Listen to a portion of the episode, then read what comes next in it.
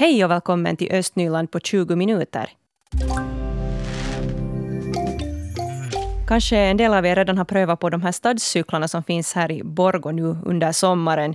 Det kan ju vara ett bra sätt om man vill cykla omkring lite i stan och titta på olika grejer och man inte vill ha den egna cykeln med sig eller kanske inte har möjlighet då att ta den med sig till stan.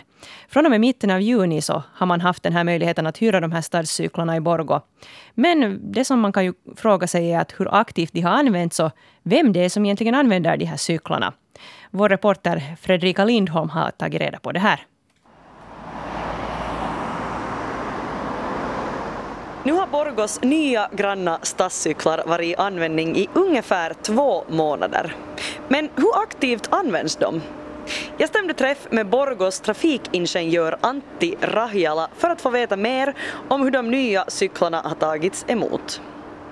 Han har just fått ta del av siffror för juni månad och de båda gott. Kesäkuussa oli tota 600 vuokrausta siinä parin viikon aikana, mitä, mitä pyörät oli käytössä. Ja, ja tota... Rahjala berättar att cyklarna hyrdes ut hela 600 gånger på två veckor och också att några av de populäraste stationerna finns i Borgå centrum, Gammelbacka, Huktis och Vårberga.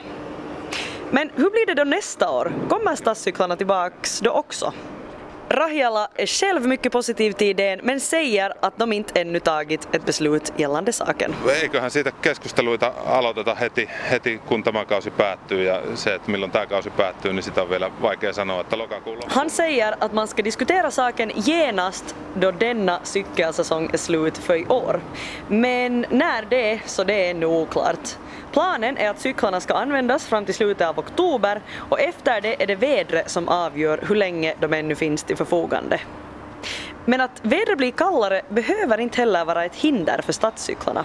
Så här säger Rahjala. Jos en nyt ihan väärin muistan, niin äh, mä oon jossain semmoisen tavoitteen nähnyt, että joskus meillä olisi ympärivuotiset kaupunkipyörät käytössä. Että, Okei, että, tota, että olisi niinku talvirenkaat? Äh, kyllä.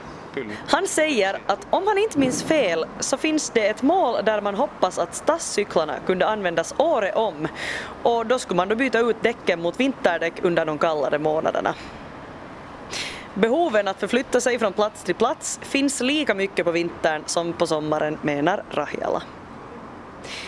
Men om det då blir så att stadscyklarna kommer tillbaks nästa år, så vilka förändringar borde man göra då? Varmaan niin kuin pyöriä saisi olla enemmänkin, varsinkin just, just tavallaan tuonne niin kuin keskustan ulkopuolelle, niin tuolla 60 pyörän määrällä ei kauhean montaa asemaa saada aikaiseksi. Ja... Rahjal säger att det i så fall kunde finnas fler cyklar till förfogande. Just på grund av att cyklarna också är populära utanför centrum så får man inte till stånd allt för många stationer med enbart 60 cyklar som det finns nu. För att alltså göra det så lätt som möjligt för invånarna så skulle det vara bra med fler stationer så man inte skulle måste gå en så lång sträcka för att ta sig till en cykel. Och fler stationer betyder såklart fler cyklar. Juuso Hämäläinen, han är en av dem som aktivt använder stadscyklarna i Borgo och han är nöjd. Mä tykkään näistä kyllä, että, nämä ei ole, että näillä on hyvä ajaa ja tota, nämä ei ole liian kalliita. Hämäläinen säger att han tycker om stadscyklarna både för att de är bra att cykla med och för att de inte är för dyra. Han tycker också om det faktum att timtaxan blir billigare ju längre man använder dem. Han berättar att han använder cyklarna nästan varje dag, både för längre och kortare sträckor. Och han har ingenting att klaga på gällande cyklarna trots att han använder dem så flitigt. En nöjd användare alltså där. Reporter var Fredrika Lindholm.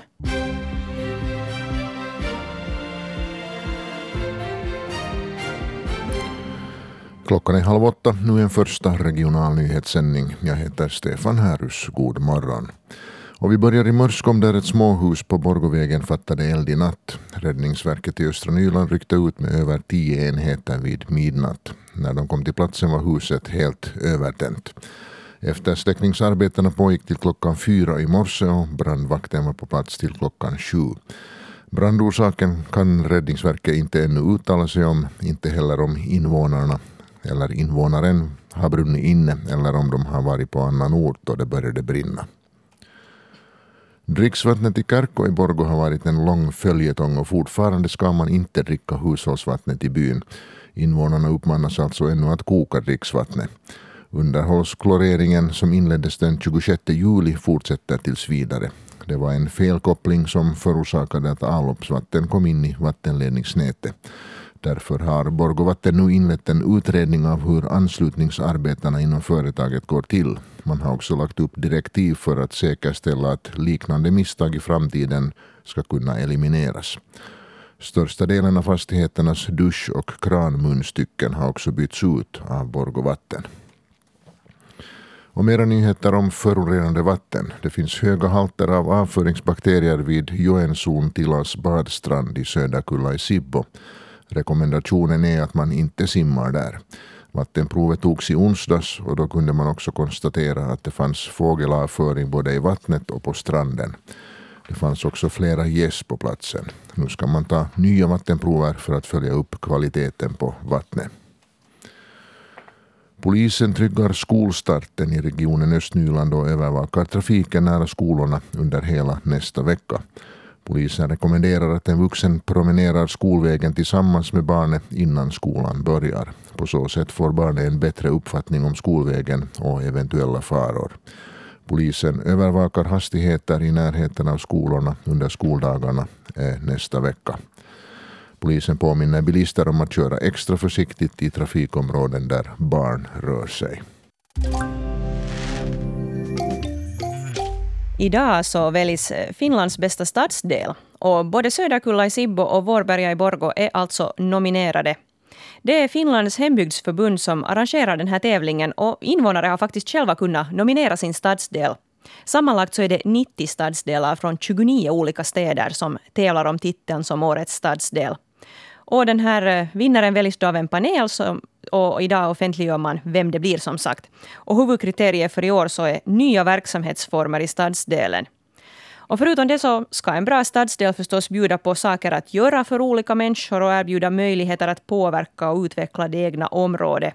Och det ska också vara tryggt att bo där och finnas bra förutsättningar för företagande. Vår reporter Pontus Nyqvist han har nu åkt till Söderkulla för att ta reda på vad det riktigt är som gör Söderkulla till en så bra plats att bo på. Pontus, hur ser det ut i Söderkulla den här morgonen? Uh, no, här är lite liv och rörelse, nog eller bilar kör här. Jag står mellan de här två stora mat, matbutikerna som finns här och, och det där lite människor i rörelse men ganska tyst och lugnt ännu med tanke på hur tidigt ändå det är på morgonen. Men det där här i Söderkulla händer ju ändå en hel del. Till exempel ska då de här barnen snart få börja skolan i Söderkulla skolas nya lokaler och sen har vi ju den här kyrkan som blev klar i fjol här. Och förutom de här två matbutikerna då som för närvarande finns här som jag nu står här emellan så eh, byggs det ju en till matbutik här riktigt bredvid. Och det här är faktiskt inte första gången som Söderkulla uppmärksammas som en bra plats att bo på. Uh, tidigare här i år i januari så tog vi upp att Söderkulla är den femte bästa platsen att bo på i hela landet. Det är Ilta-Sanomat som har gjort en sådan här undersökning. De hade uh, beaktat både såna enkätsvar och, och, statistik om bland annat arbetslöshet, eh, sjuklighetsindex, regnmängd och sommarens medeltemperatur till och med hade de tagit med här. Och, och där framkom då att mellan 1981 och 2010 så har den här sommarens medeltemperatur i Söderkulla varit 13,6 grader. Och även om det här då inte kanske låter som så uh, mycket så är det ändå varmare i jämförelse med resten av Finland. Uh, nu för tillfället så är det lite mulet nog och så här vad ska jag kunna tippa på en 13-14 grader kanske men att det skulle bli närmare 20 grader idag här så så jag tror nog att det kommer att bli relativt varmt också idag. Lite åska skulle jag tro. Då tror jag också att de lovar hit i trakterna idag. Men att eh, men ja, också när vi tidigare då pratade, pratade om, om med Söderkullabor om varför det här är så bra, bra ställe att bo på så, så framkom det då att många tycker att det är som en blandning mellan att bo i stan och på, på landet och att i och med att det är så nära då Helsingfors och Borgå så finns det då man får det bästa av två världar, tyckte många. Eh, men det som eh, en del påpekade dock var att det skulle gärna få finnas lite fler eh, affärer än bara mat, mataffärer här. Och överlag så verkar det som att ehm, Söderkulla betraktas vara en ganska så här trygg plats att bo på trots att här ändå har varit en del oroligheter, bland annat i det här biblioteket som finns här i Söderkulla och, och så när vi kom körande dit så såg man också en hel del så här klotter på olika, till exempel busshållsplatser och så här, så det har varit ändå en del stök här bland, eh, främst gäller det då ungdomar som har, som har hållit till här och, och så här. Men det, det som också flera sa var att Uh, Söderkulla är bra ställe för barnfamiljer för att här finns då både rådgivning och tandläkare och hälsocentral och dessutom finns det då lekplatser för barnen att hålla till på och sen är här också den här naturen och, och skogen nära så det finns ändå många positiva saker också här med Söderkulla. Vi pratade här tidigare i morse, Mira, om det här att man idag ska välja Finlands bästa stadsdel. Och nu har det klarnat vem som har vunnit. Ja, det är alltså Tuira i Uleåborg. Så Äsch då. tyvärr gick det inte till oss i år. Okej, okay. berätta lite varför det blev just Tuira. Ja, no, det här lär vara en intressant och levande stadsdel som är ganska nära eh, helt centrum i, i Uleåborg och här så kan den då eh, ta både liksom eh, det som har varit och det som ska komma går, går i, hand, i hand med varandra. Att här finns sådana fina gamla byggnader och, och, hus, men ändå så bygger man nytt på ett sådant sätt som passar ihop med det gamla. Och, och sen finns här då bra möjligheter till att vara ute och, och ta igen sig. Att här finns då Eh, den här Tuira parken som har blivit vald till eh, en av de hundra finaste parkerna i, Finland. Då. Sen finns här en massa olika föreningar och de som bor här på området vill gärna vara med och, förbättra det. Och så ser de här då att man ser liksom en sån här mångsidighet i den här eh, stadsdelen. Mm. Och det låter ju jättebra. Och det var ju roligt att det var så många som var nominerade här också. Och, och, man får ju kanske inte veta hur det gick för de här andra. Det, det var liksom bara vinnaren som valdes. Vinnaren, ja. Att inte så här att vem som var näst bäst och tredje. Nej, tyvärr. Det skulle vara intressant att se våra rankningar. Men... Ja, så här den här gången. Grattis bara till Uleåborg. Nu ska vi till Strömfors. Under sommaren så lever ju bruket där i Strömfors och Lovisa upp och har en hel del att erbjuda i turistväg. Allt från konst och mat till den unika vattenhammaren. Imorgon på lördag så är det fart på där på bruket för då firas Kymmene älvdagen. Och vår reporter Pontus Nyqvist han är nu på plats i Strömfors. Var där i bruket befinner du dig?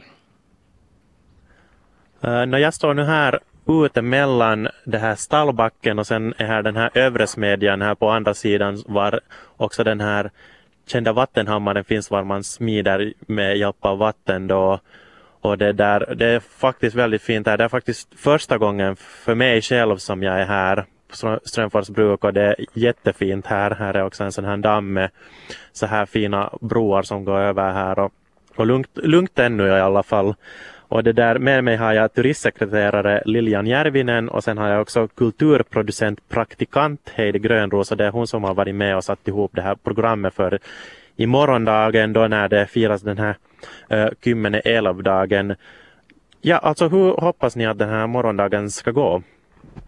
Ja, vi hoppas att det är fint väder så att det lockar massor med människor hit och det brukar den här Kymmene älvdagen locka både här människor som bor här i regionen och sedan också nog lite längre ifrån. Att det här Kymmene älv-tema är ju också ett sånt här tema som som vad heter det, man utnyttjar längs hela den här Kymmenedalen. Att det är många kommuner och, och byar som anordnar så här Kymmene älvdagar.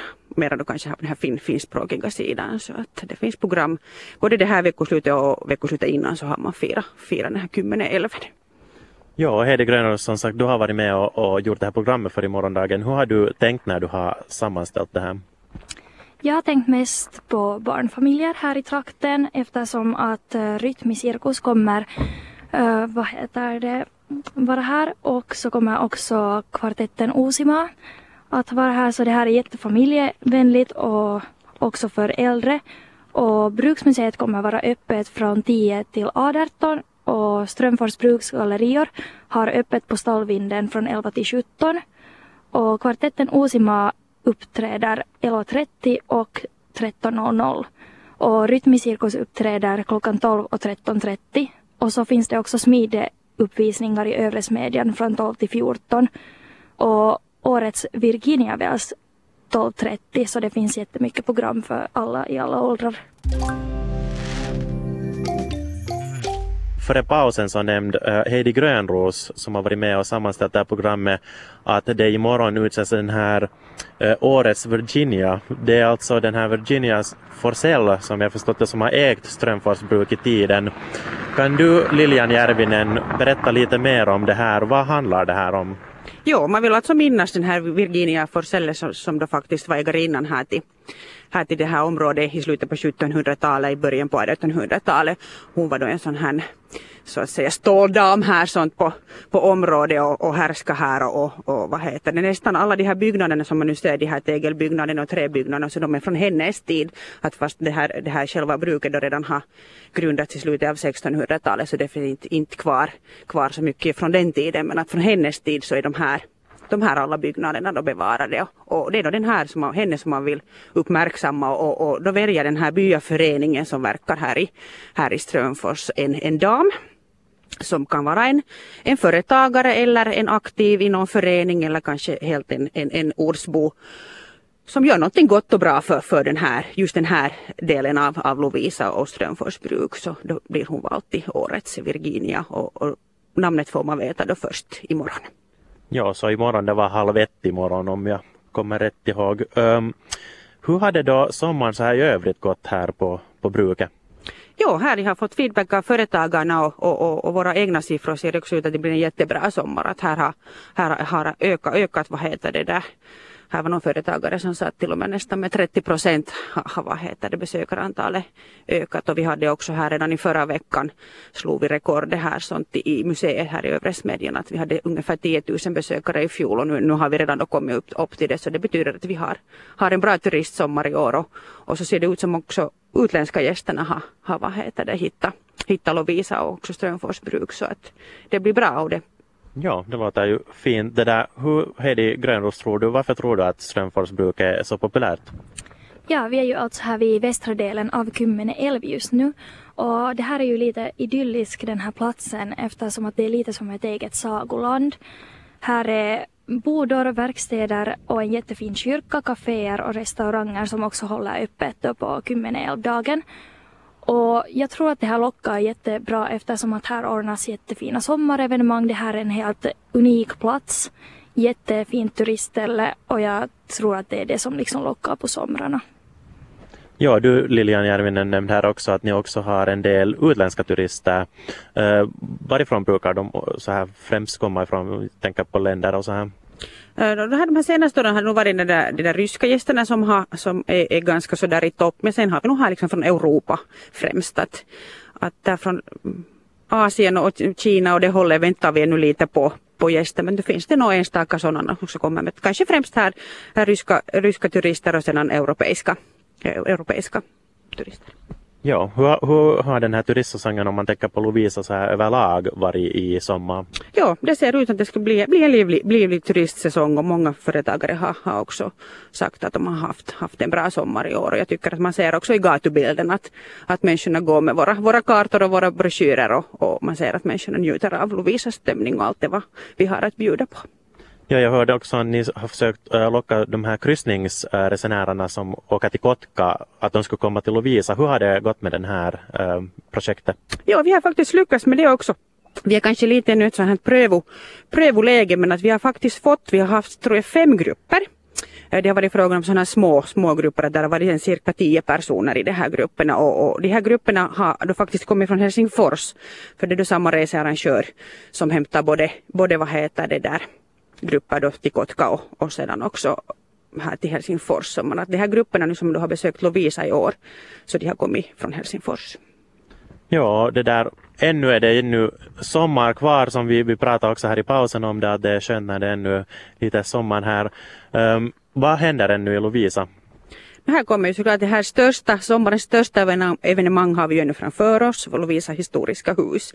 Så det är det som vi nu kommer att, att kavla upp ärmarna för och sedan har vi ju också hela den här Lovisa-veckan, eh, eller som vi nu i år har kallat det för Lovisa jubileumsveckor för att vi kommer att ha tre veckor med ganska digert program och, och det här programmet har publicerats igår så det finns där på Lovisa stads hemsidor och, och Visit Lovisas sida. Där är allt från olika marknader och musiker och, och sportevenemang och sen då som sagt det där Lovisa historiska hus och sedan kommer vi att avsluta säsongen med Lovisa Sibeliusdagar. Östnyland på 20 minuter är en Svenska Yle-podcast och det finns flera poddar på arenan. Jag heter Katarina Lind. Tack så mycket för sällskapet. Vi hörs!